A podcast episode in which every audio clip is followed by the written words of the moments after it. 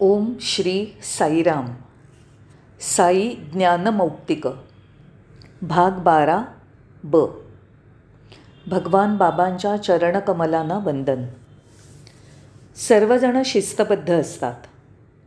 सर्वसामान्यपणे बाहेरून येणारे खेळाडू आणि कसरतींमध्ये तरबेज असलेल्या व्यक्ती त्यांच्या क्षेत्रात खूप चांगले तयारीचे असतात.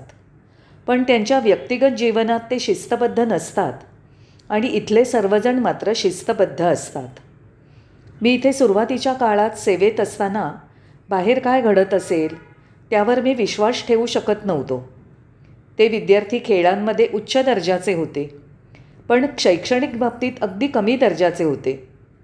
जे विद्यार्थी नाट्यक्षेत्रात निपुण होते ते इतर शिक्षण वर्गांना उपस्थित नसत. ज्यांना संगीतामध्ये गोडी होती त्यांना इतर अभ्यासात रस नव्हता. पण इथले विद्यार्थी प्रत्येक क्षेत्रात मनापासनं भाग घेतात आणि सर्व क्षेत्रांमध्ये उत्तम दर्जा दाखवतात. याचं कारण दुसरं तिसरं काही नसून भगवानांची उपस्थिती आणि त्यांचा विद्यार्थ्यांवरचा प्रभाव हेच असतं. तुमच्या लक्षात आलं असेल की बाहेरच्या कॉलेजमधले फुटबॉल खेळाचे खेळाडू जेव्हा कॉलेज सोडून जातात तेव्हा ते कॉलेज फुटबॉलच्या सामन्यात कमी पडतं. खरं आहे ना? इथे मात्र विद्यार्थ्यांचे गट येतात आणि जातात पण खेळाचा दर्जा मात्र उंचावत जातो. याचं कारण म्हणजे खेळाच्या दर्जाबद्दल स्वामी कधीही तडजोड करत नाहीत.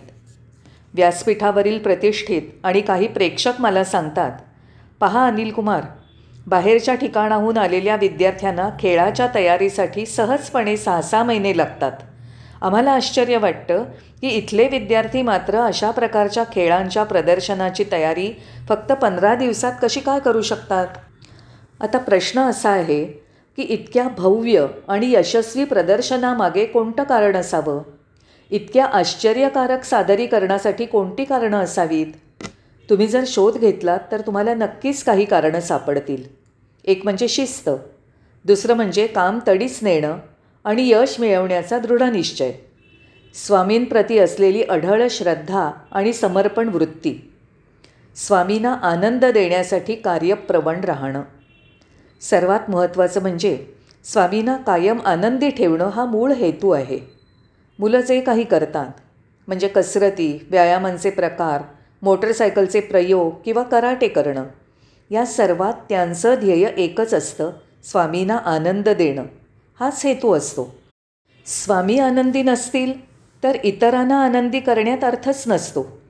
तुम्ही जर या विद्यार्थ्यांना विचारलं की तुम्हाला उत्तेजनार्थ काय मिळतं तर ती मुलं म्हणतात सर आम्ही हे करतो ते नाव मिळवण्यासाठी बक्षिसासाठी किंवा सन्मान पदकं जिंकण्यासाठी.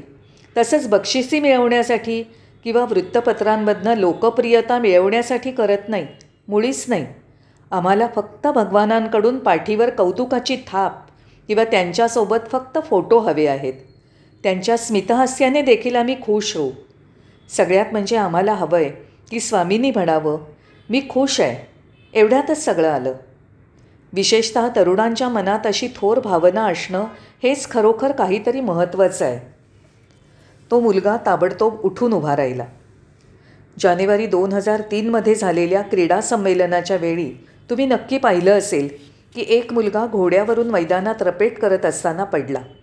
साधारणपणे अशा वेळेला पुढच्या सर्व प्रदर्शनीय खेळ थांबवून घोडा नेहमीप्रमाणे पळाला असता आणि मुलगा तिथून निघून गेला असता.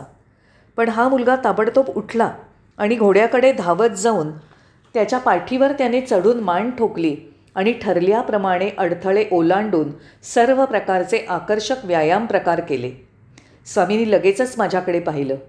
मी म्हटलं स्वामी. आ काय काय? स्वामी तो मुलगा पडला आहे ते म्हणाले मी पाहिलं. स्वामी तो मुलगा लगेच उठून धावत जाऊन घोड्यावर बसला आणि आखल्याप्रमाणे सर्व नेत्रदीपक व्यायाम प्रकार योग्य तऱ्हेने केले. हं छान छान छान. पहा काय झालं ते पहा. नेहमी असं घडत नाही भगवान म्हणाले. स्वामी असताना तिथे असं काहीही होत नाही. तुम्ही हेही पाहिलं असेल की मोटरसायकल चालवणाऱ्या एका मुलाने भिंतीला धडक दिली आणि तो खाली पडला. तो मुलगा एका बाजूला आणि मोटरसायकल दुसऱ्या बाजूला पडली. त्या मुलाला काहीही झालं नाही. त्याने लगेचच मोटरसायकल उचलली आणि त्यावर बसून मोटरसायकल चालू केली. स्वामी म्हणाले बघ त्याला काही झालं नाही. तुला माहिती आहे असं का? त्यांना पूर्ण विश्वास आहे की स्वामी इथे असताना काहीही होणार नाही. हे खरंच चांगलं आहे. आणि प्रेक्षक आणि श्रोते यांच्याबद्दल बोलताना ते म्हणाले ते इथे का आले आहेत? ते इथे करमणुकीसाठी आलेले नाही आहेत ते सुट्टीवरही आलेले नाही आहेत ते भगवानांना पाहण्यासाठी आलेत. आणि मुलं क्रीडांगणावर खूप आश्चर्यकारक गोष्टी करतात ते पाहायला आलेत. ज्याप्रमाणे इथे क्रीडा दिनाच्या वेळेला जशी शिस्त आणि शांत वातावरण असतं तसं जगात इतर कोणत्याही ठिकाणी दिसत नाही. इतर ठिकाणी तुम्हाला उत्तेजनार्थ घोषणा टाळ्या आरोळ्या असे अडथळे आणणारे सर्व प्रकार दिसतात. पण इथे खेळ आणि स्पर्धा आध्यात्मिकतेने भरलेले आहेत. सर्व वातावरण हे शांत असतं. ते धर्मानं बनलेलं असतं. हे अगदी विलक्षण आहे. स्पर्धा दूषित किंवा शत्रुत्वाची नसावी. आणखी एक लक्षात घेण्यासारखा मुद्दा आहे. जेव्हा बंगलोरच्या वृंदावन आवारातली मुलं क्रीडा मैदानावर होती तेव्हा प्रशांती निलयमची मुलं त्या खेळाडूंच्या खेळाला चांगली दाद देत होती. जेव्हा एखादी चांगली किंवा विशेष गोष्ट घडायची तेव्हा ती मोठ्याने टाळ्या वाजवून जयघोष करत. आणि जेव्हा प्रशांती निलयमची मुलं खेळत असत तेव्हा वृंदावनची मुलं त्यांच्या खेळाचा आनंद लुटीत. याचा अर्थ असा की ही दूषित स्पर्धा नाही मूर्खपणाची स्पर्धा नाही हा सहभागाचा प्रश्न असतो काळजीचा प्रश्न असतो. भगवानांसमोर आपलं कौशल्य दाखवण्याची ही संधी असते. ही स्पर्धकांमधली बंधुत्वाची तसंच निरनिराळ्या आवारातील मुलातील बंधुत्वाची समरसून जाण्याची वृत्ती हे निरोगीपणाचं चिन्ह आहे. हे खरोखरच लक्षात घेण्याजोगं आहे. तुम्हाला असंही दिसून येईल की जिथे कोणीही जिंकत नाही आणि कोणीही हरत नाही तिथे फक्त गंमत आणि मजा करणं असतं. बहुधा तुमच्या लक्षात आलं असेल. की भगवान या खिलाडूपणासाठी प्रत्येकाला सारख्याच आकाराचे चषक देतात. कोण पहिलं आलं? सगळेच पहिले आले. दुसरं कोण आलं? कोणीच नाही. कोणीही दुसऱ्यापेक्षा कमी दर्जाचा नाही. सगळेच पहिले असं का? हे सर्व आवारातील विद्यार्थ्यांचा प्रदर्शनीय खेळ आणि सामूहिक प्रयत्न असतो. हा सर्व सहसामूहिक प्रयत्न असतो. वैयक्तिक प्रयत्न नसतो नाही? म्हणून प्रत्येकाचा त्यात सहभाग असतो. ज्यांनी भव्य चित्रकृती तयार केलेल्या असतात ज्यांनी तसबिरी तयार केलेल्या असतात ज्यांनी सजावट केलेली असते त्या सगळ्यांना त्यांच्या कामाबद्दल योग्य ते श्रेय द्यायला हवं असतं. आपण असं म्हणत नाही की या माणसाने ही गोष्ट केली नाही नाही. या बाबतीत तो एक मोठा समारंभ असतो. यावर्षी जर तुम्ही उपस्थित असता तर तुम्हाला प्रशांती निलयमच्या विद्यार्थ्यांनी भेट म्हणून दिलेला खूप मोठा फिरता गोल एका खूपच मोठ्या हाताच्या तळव्यावर फिरताना दिसला असता.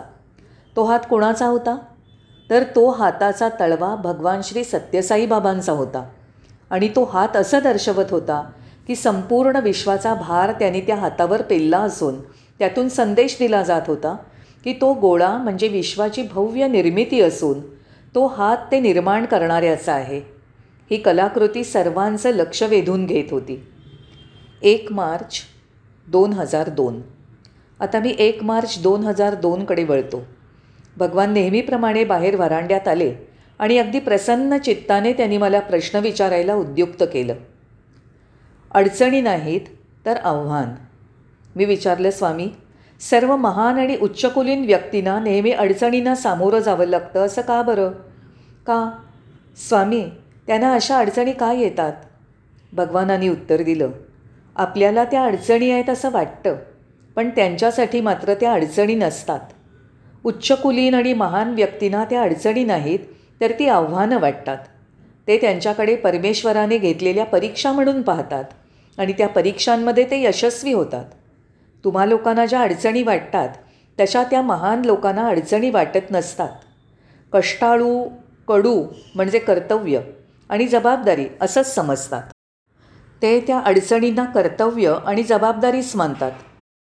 कष्ट मुलू किंवा कष्टाळू म्हणून ते त्याकडे पाहत नाहीत.